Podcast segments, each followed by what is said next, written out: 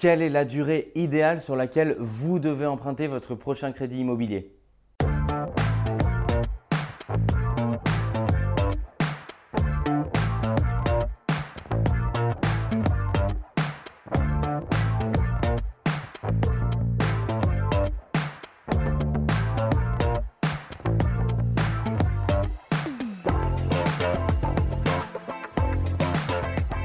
Bonjour à tous, je m'appelle Mickaël Zonta, je dirige une magnifique société qui s'appelle investissementlocatif.com où on accompagne des centaines d'investisseurs par an sur le marché immobilier. On est présent dans de nombreuses villes, à Paris, à Lyon, à Marseille, dans toute la région parisienne et bientôt peut-être dans votre ville.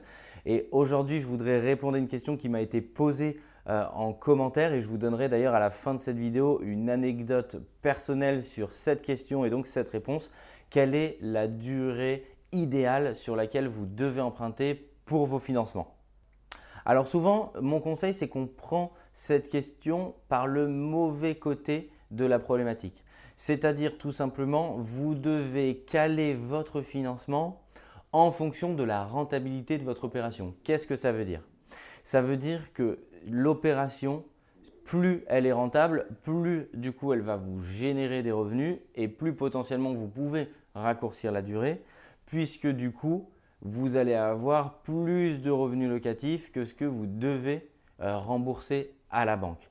A l'inverse, plus une opération est dite patrimoniale, plus vous pouvez jouer sur la durée de crédit pour étaler la durée de remboursement puisque ça va venir baisser vos mensualités et donc que ce sera parfait puisque du coup, vous allez pouvoir arriver également à faire une opération blanche. La durée idéale pour votre financement, elle est donc à prévoir en fonction de la rentabilité de votre opération, mais également de l'apport personnel que vous mettez dans l'opération, puisque le but du jeu, c'est de toujours être au minimum sur une opération blanche. Qu'est-ce qu'une opération blanche? Une opération blanche, c'est le fait que l'argent que vous donne votre locataire, c'est-à-dire le loyer, vienne au minimum parfaitement compenser la mensualité de la banque.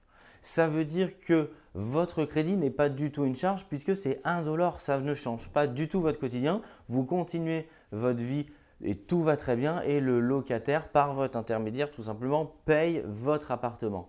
Alors c'est pas magique, c'est ce qu'utilisent des dizaines et des centaines et des milliers d'investisseurs à succès pour se constituer un empire immobilier. Et c'est également ce que vous devez faire si vous voulez sécuriser votre famille, vous sécuriser et transmettre quelque chose demain à vos enfants. Ma certitude, c'est que demain, il y aura ceux qui auront de l'immobilier et ceux qui n'en auront pas. Vous devez choisir votre camp et vous devez prendre votre décision le plus tôt possible. En fonction de la rentabilité de votre opération, vous allez donc pouvoir choisir, et en fonction de l'apport personnel que vous mettez, la durée de remboursement. Certaines banques ont défrayé euh, la chronique puisqu'il y a des financements qui se sont faits sur 35 ans. Ce n'est pas du tout mon conseil. Pourquoi? Parce que le but du jeu, c'est quand même de rester à une échelle de vie raisonnable pour que vous puissiez d'une part un jour complètement euh, rembourser vos biens, mais également transmettre quelque chose. La durée idéale, c'est donc 15 ans, 20 ans ou 25 ans. Quand est-ce que vous devez choisir 15, 20 ou 25 Tout simplement en fonction de la rentabilité de l'opération. Plus votre opération est rentable, plus vous allez avoir la chance de pouvoir l'écourter puisque vous allez être sur une opération blanche. Et plus vous êtes sur une opération patrimoniale, plus vous pouvez jouer sur l'allongement du crédit pour justement gagner en marge de manœuvre et arriver à cette opération blanche. Certains, et c'est également aussi mon conseil, vont pouvoir volontairement additionner les deux cas de figure, c'est-à-dire opération très rentable plus durée par exemple de 25 ans. Ce phénomène, ajouté au fait si en plus vous mettez 10-15% d'apport, va venir instantanément vous créer ce qu'on appelle un cash flow positif. Je vous invite à vous abonner à la chaîne puisqu'il y a des vidéos sur ce sujet du cash flow positif et sur d'autres thèmes que je peux vraiment approfondir euh, plus longuement ou pour vous donner l'entièreté des réponses.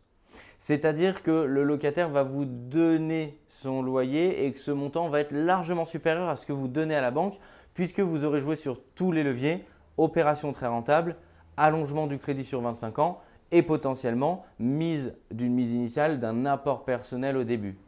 Cet argent, ça va vous permettre de vous constituer, pour certains, ils le souhaitent, un matelas de sécurité et tout simplement pour d'autres, de créer un cash flow pour pouvoir le réinvestir dans l'immobilier ou directement vivre de ses rentes en vivant sur ce cash flow positif. Une anecdote personnelle sur mon dernier achat, un immeuble de rapport, c'est une opération environ 1 million d'euros qui m'a permis en étalant le crédit sur 25 ans de pouvoir dégager plus de 1000 euros par mois de cash flow positif. C'est une opération conséquente puisque c'est plus d'un million d'euros euh, investis, mais qui permet, grâce à la mise d'un apport personnel couplé au fait d'une durée étalée sur 25 ans, de dégager directement plus de 1000 euros de cash flow positif. C'est énormément d'argent.